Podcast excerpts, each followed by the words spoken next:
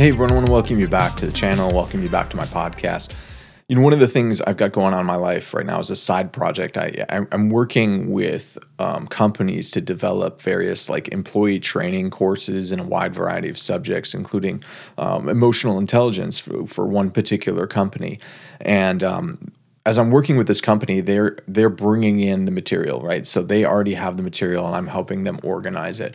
And the material that they have on emotional intelligence stuff was just, it was excellent. I mean, just top-notch quality information and training. I was just so thoroughly impressed. The material was it was filled with um, insights on you know how how to help people develop self-awareness, how they can navigate emotionally charged situations. It was just awesome. It was inco- incorporating top-notch insights from behavioral and cognitive science. I I think it's stuff like every single person should learn about.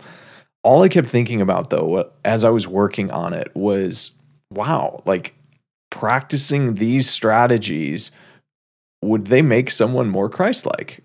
And I kind of felt like they did. And that's an interesting thing, right? Does this secular emotional intelligence training program, is it actually making someone more Christ-like? And then another question or an idea, a thought dawned on me, like, there's an implied narrative structure here about how the world ought to function that's running in the background of this program in a company that most people would consider to be secular. And again, you guys know how I feel about that word, and it's kind of the point I'm getting at today.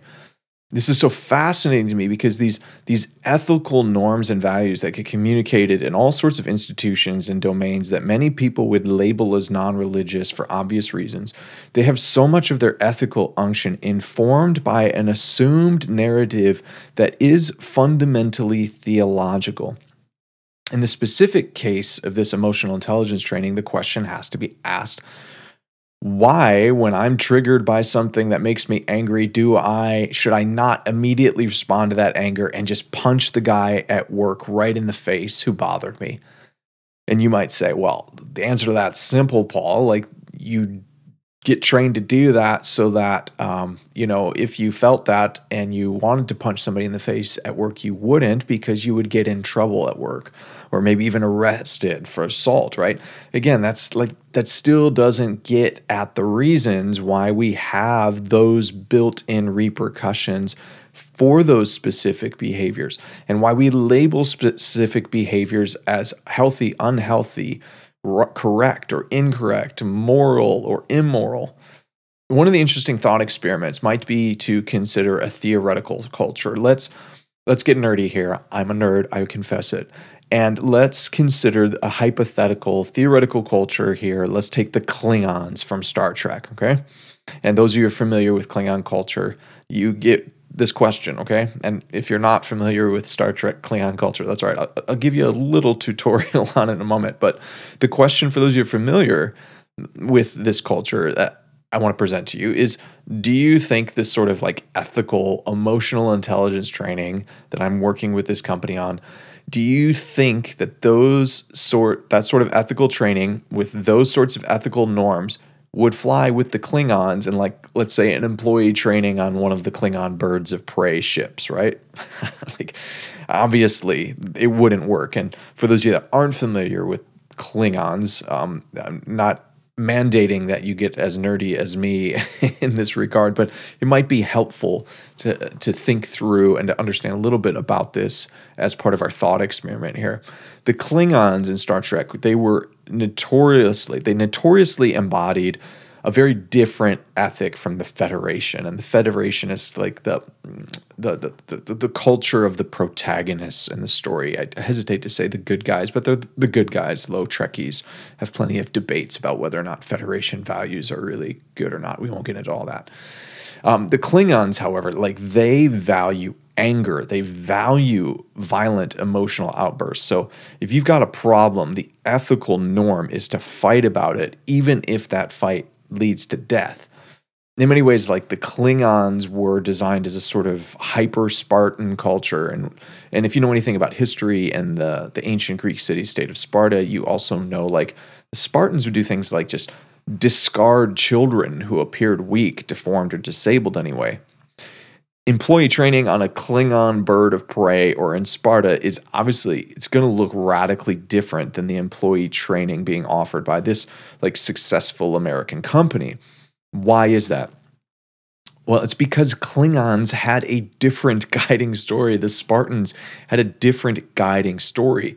And like, nerd alert here, I'm going to go a little bit deeper on this stuff. And I apologize for those of you that have no fascination with Star Trek whatsoever. That's okay. It's just part of the thought experiment. Let's talk a little bit about like the fictional guiding story for the Klingons embodied in their religious narratives. Here's what, as part of the story, the Klingons believed about creation. And this is, I grabbed this from the um, Star Trek wiki on Klingons. Quote, gods were said to have forged the heart of the first Klingon, Kortar, Kortar, out of fire and steel. Seeing his loneliness, they forged a mate for him. Because they were more trouble than what they were worth, the two Klingons destroyed the gods who created them and turned the heavens to ashes. As punishment, Kortar, Kortar was condemned to helm the barge of the dead. Creation myths are so important to guiding stories. And you could probably, as you hear that creation myth, you, you hear elements of other creation myths and stories. And you can think about the, the two creation stories in, in the beginning chapters of Genesis. And maybe you think about how, you know, God made Adam and Eve and then assigned them with a particular role and function they were supposed to do. You hear that in the Klingon story, but you can see the story of like rebellion, of fighting against the gods. And that's a very different story. And, and creation stories are really important to guiding stories, to meta-narratives, because they often set the foundational purpose for what this story is about. In this specific case, we see a story of gods, you know, forging Klingons out of fire and steel. And that this first Klingon person killed the gods. Again, not to make some of you unwilling to go this deep in the nerd waters to make you go much further, but even the Klingons had a version of like a Muhammad figure, a Buddha figure, a Christ figure, a, a messianic figure, and, and he was called Kalos the Unforgettable.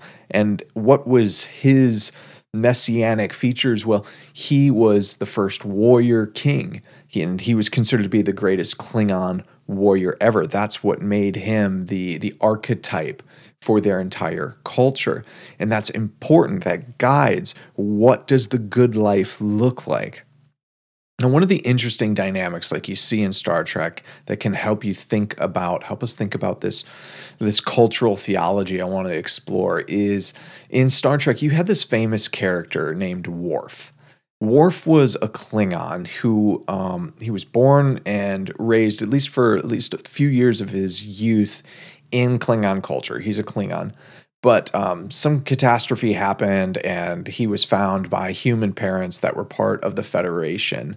And those parents then raised him from being a boy into his adulthood. So here's a guy born into Klingon culture, Klingon story, but then gets raised the rest of his life in the values of the Federation, which I know like Gene Roddenberry was a professing atheist, the guy that um, created the Star Trek universe. But when you look at the Federation and the values of the Federation, you can see how they mimic in many ways the um, the Christian values that we do see embedded in Western Civ. So it's this interesting dynamic. You got a guy born into one story, then raised into another, and he's got this kind of competing collision of cultural values within him. And you see this in like Star Trek: The Next Generation, Star Trek: Deep Space Nine. Those are the, the two primary series that Worf shows up in. You see this narrative tension, and you're you're pressed as you watch the show to with this thought-provoking question about whether ethical norms are just culturally relative customs, or are there transcultural truths, transcultural objective standards of the good? One of the emphases of postmodern thought has been to reduce all guiding stories and the ethical norms that flow from these stories to simply being culturally conditioned relativistic norms. That any attempt to establish a transcultural metastory is simply a power grab by the culture who's telling the story, and they're doing this to colonize another culture. Obviously, if you know anything about history, you can certainly understand some of this like reactionary angst against hegemonic cultural colonialism. I get it. But we also just, before we even think about that a little bit, we need to understand how like the postmodern critique does implode on itself. When postmodern relativism as a guiding story becomes the cultural meta-story, it implodes on itself, right? If you're saying that there are no overarching meta-stories that aren't a play for power, and that becomes the overarching meta-story, it simply doesn't work. It collapses on itself. Um, it's it, it's it's just, it doesn't, it's non-coherent at that point.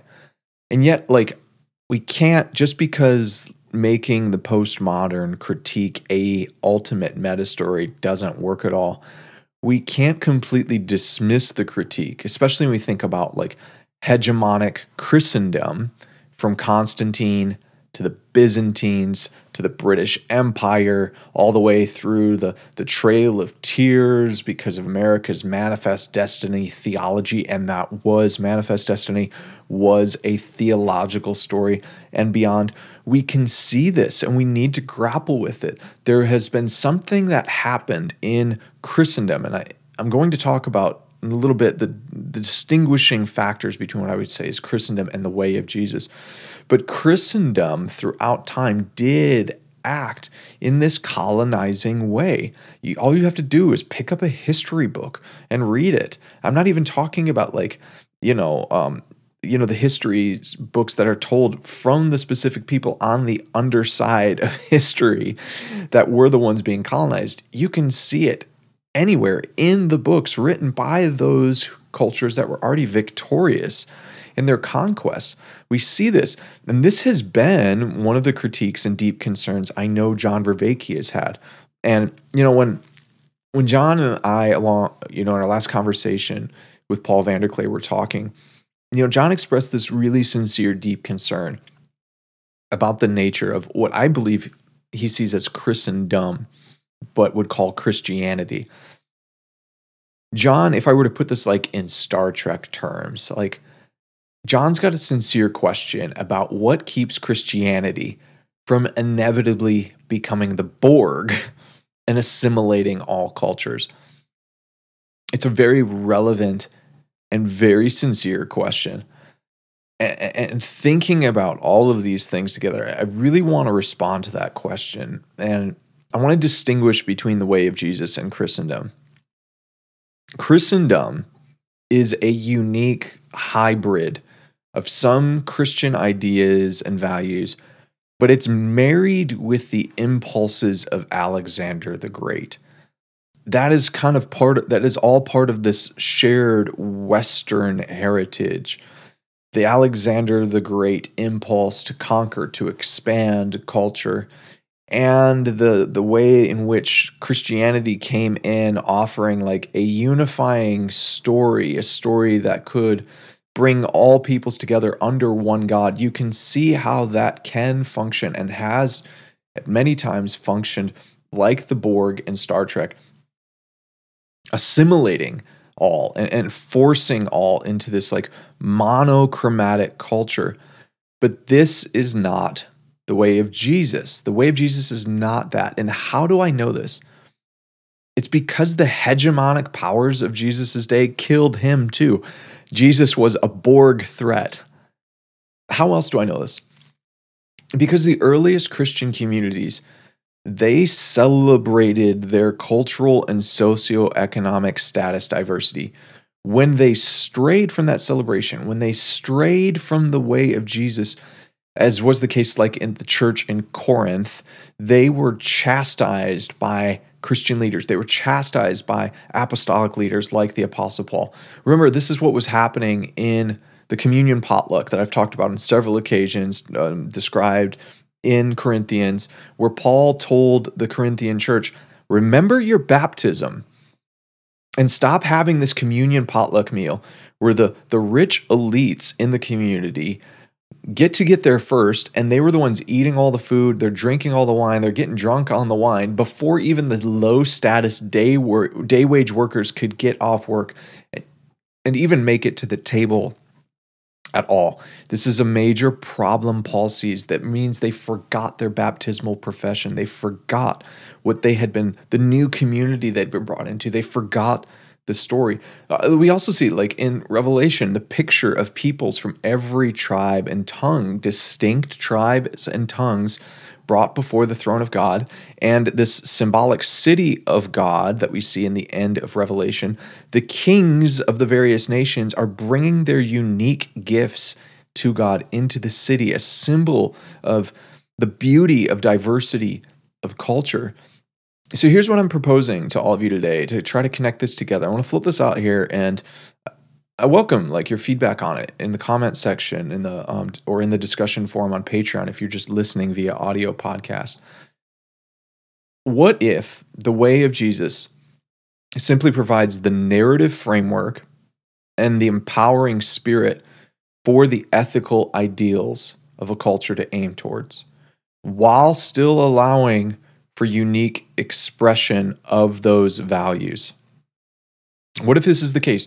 What if we stop seeing it as a, um, a singular culture, like, like Christianity, that making disciples of Jesus would bring everybody into this similar monochromatic culture where we're all going to sing the same way in, in, in worship, we're going to have the same music, we're going to have the same food taste, we're going to ha- dress the same, uh, we're going to have the same language, we're going to have the same values when it comes to what we do with our time and energy and attention.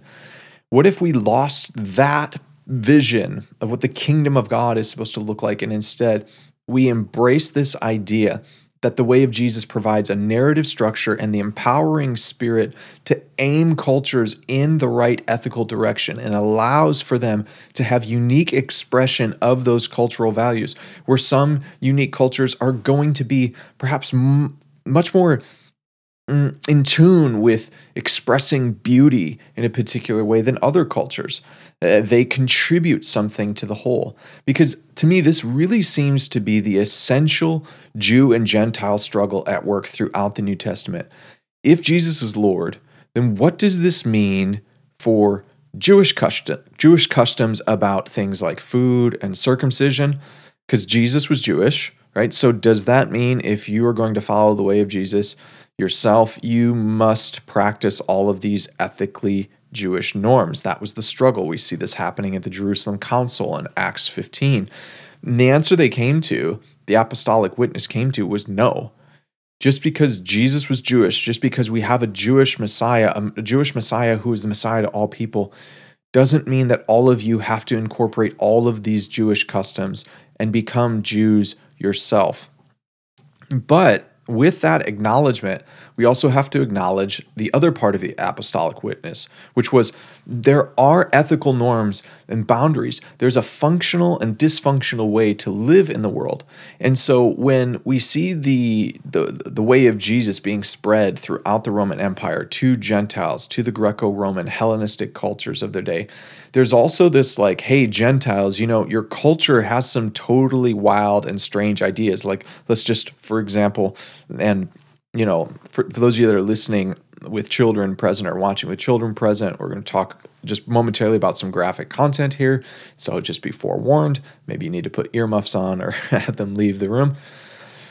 Greco-Roman Gentile culture had some very wild and strange sexual practices. And again, I'm not trying to be crass, but the part of the ethical, the new ethical aims that came about as people took into their lives the story of Jesus was to say, seriously, Mister Roman Gentile of status, the way of Jesus excludes the possibility for you that you can just go along, go around and relieve your sexual urges with anyone you wish, male, female, adult, child, slave.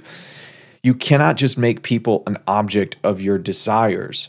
And so there is like confinement. We can't just say again that, well, that's okay because that was the truth for Hellenistic culture, and there are no transcultural truths. No, the way of Jesus does say there are transcultural truths, there are transcultural ethical norms, because there's an optimally ordered and a less optimally ordering uh, ordered function of society, of human civilization and creation. And so we are aiming you towards that. And th- there is injunctions like, guys, you, you, you can't just make everybody that ha- like, and again, I'm not trying to be crass, but read some, the, some, some history on Greco-Roman culture and their their sexual ethic, especially among those that had men that were in positions of power and prestige in the Roman world. It's like, you can't just go around and think every open orifice is something for you to fill with like your sexual desires. You just can't do that. But simultaneously, like, you want to eat bacon? Go for it. It wasn't something the Jews were allowed to do under the Torah, but the early apostolic witness recognized, no, there's going to be cultural diversity. Now, some of you may hear that and go, well, any sort of like ethical boundaries will still, that still sounds like a meta narrative that, and it's some sort of like form of moral colonizing you're doing here. But like, how far do we take that? Like, are all ethical unctions moral colonization? Are we fine with the Holocaust? Are we fine with death camps that seem to be acceptable to Nazi culture? So are we just imposing when we told the Nazis, hey, you can't do that? Like, is that, is that colonization? How far do we take that? Getting back to this like company I was doing some work for, do they just go, hey, you know what? If you're a Klingon, just go full Klingon mode here and have a fight to the death with someone who ticked you off at work today. Just just go for it. And you might like laugh at that. It might seem absurd, but ask yourself, like, well, why not? Saying no to Klingon or more real historical um, people, saying no to like the Spartan way, we are at least on some level saying no to a degree, at least some degree of the story that does guide their cultural ethics and values, and saying we have to say yes to another story. So by saying, you know what, like we really want to practice emotional self-awareness. We want to regulate our emotions in a way so we don't act violently towards a coworker. We are saying no to a particular story and we are saying yes to another one. Now here's another proposal I want to throw your way. And again, like, give me your feedback on this one, okay? Other cultures and specific disciplines that don't necessarily, like, originate from Christian subcultures often give us better tools for Christ-like transformation than many of the practices that emerge from Christian subcultures. When it comes to the practices that may actually help us manifest more of the values of the way of Jesus in our lives, in our local communities, in our workplaces, we should see that some of the various cultures of the world that have been grasping for the truth, that have been desiring, like really desiring to know the way to live, to know the, the optimally functional way for human civilization to function, they actually grabbed onto some things that were true, right? We should see that some of the various cultures of the world um, incorporated disciplines. We should see like the disciplines of science oftentimes give us better tools for transformation than some of the traditional practices that have emerged out of like Christian subculture. And I'll give you just like one example of this. I, I saw on one of my social media feeds like this this Christian TikToker video just randomly popped up on my feeds. As you, those of you that have social media know how that works. And the headline of this person's video read, "Knowing this will eliminate anxiety." And I thought, man, that's quite a claim.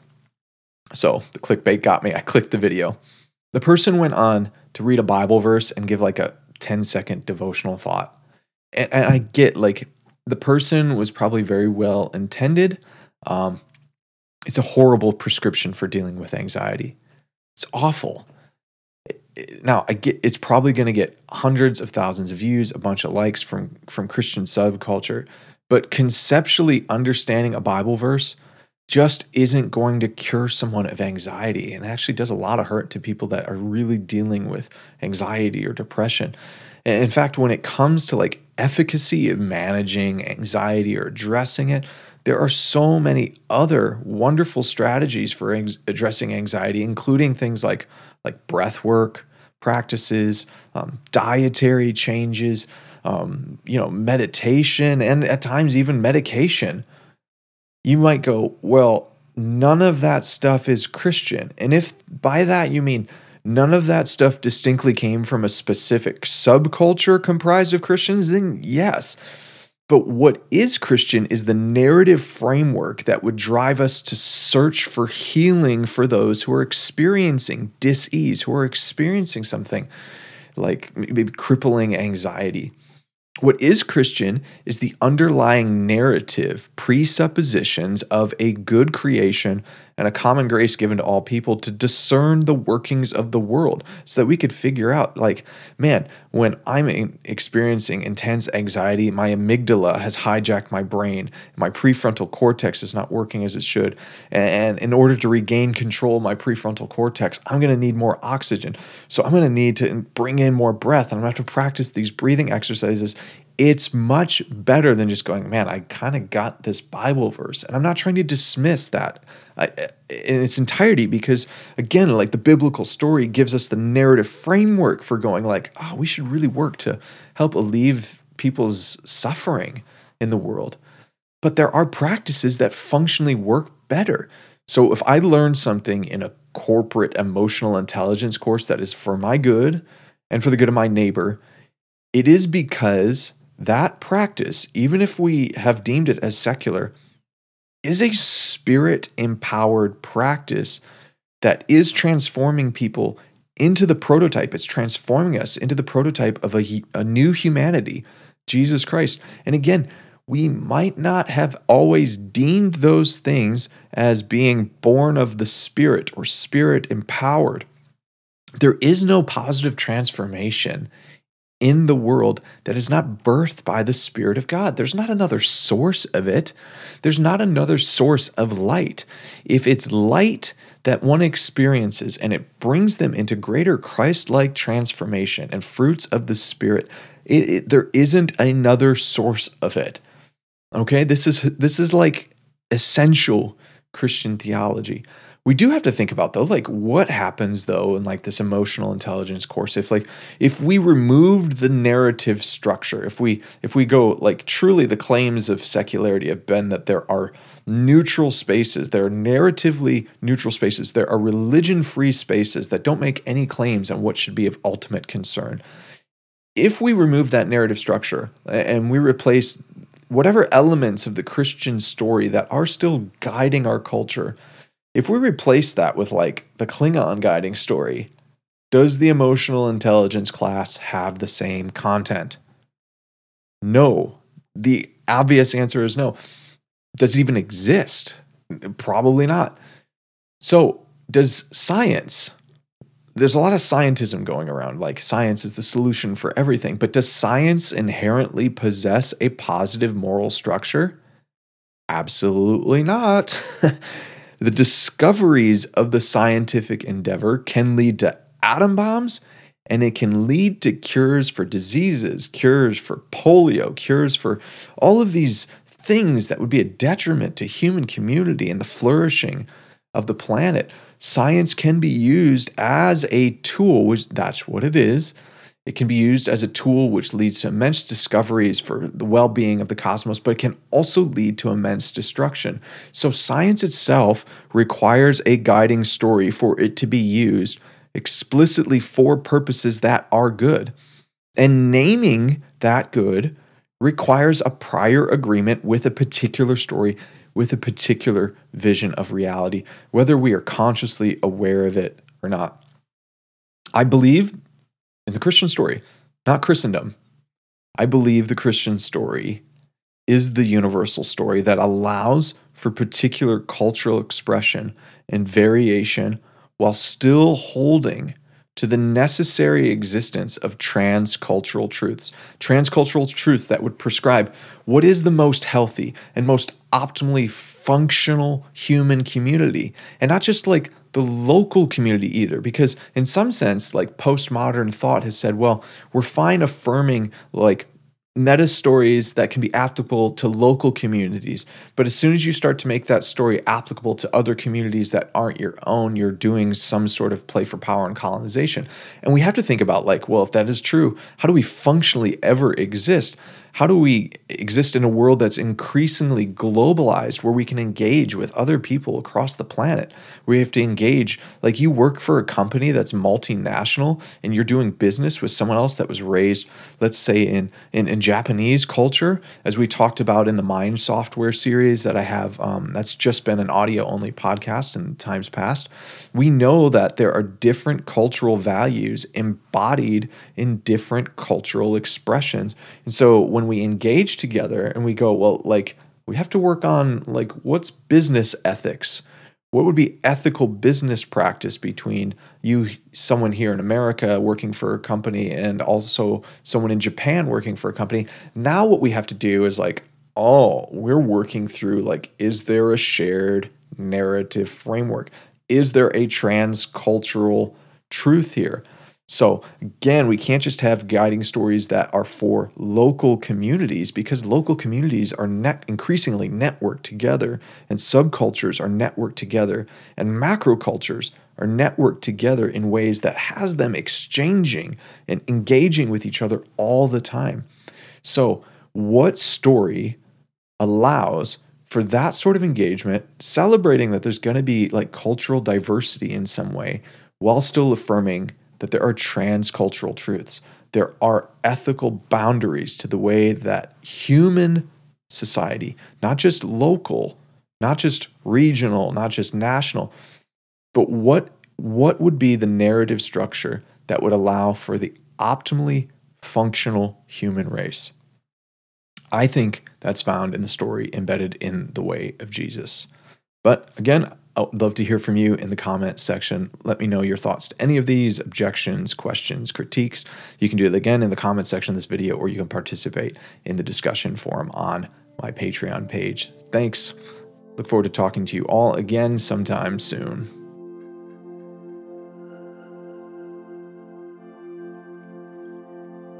I want to thank you all who have been supporting my work on Patreon. My goal is to provide free theological education to anybody with an internet connection, help people explore the intersection of theology, Christian theology, with all of our efforts to find and make meaning in the world. And I am so thankful to be able to do it with your generous support. I want to give an extra special thanks to Clint, Jesse, Alex, B J, Daniel, Eli, Elise, Doctor Jim, John Mark, John Michael, Josie, J T, Justin, Lola, Luke H, Matthew, Michael Hernstein, Michael Peterson, Mike Thomas, Paul Spencer, Paul Reese, Peter, Rob, Sam and Nicole, Sam P, Sarah R, Sean C, Susan, and Taylor.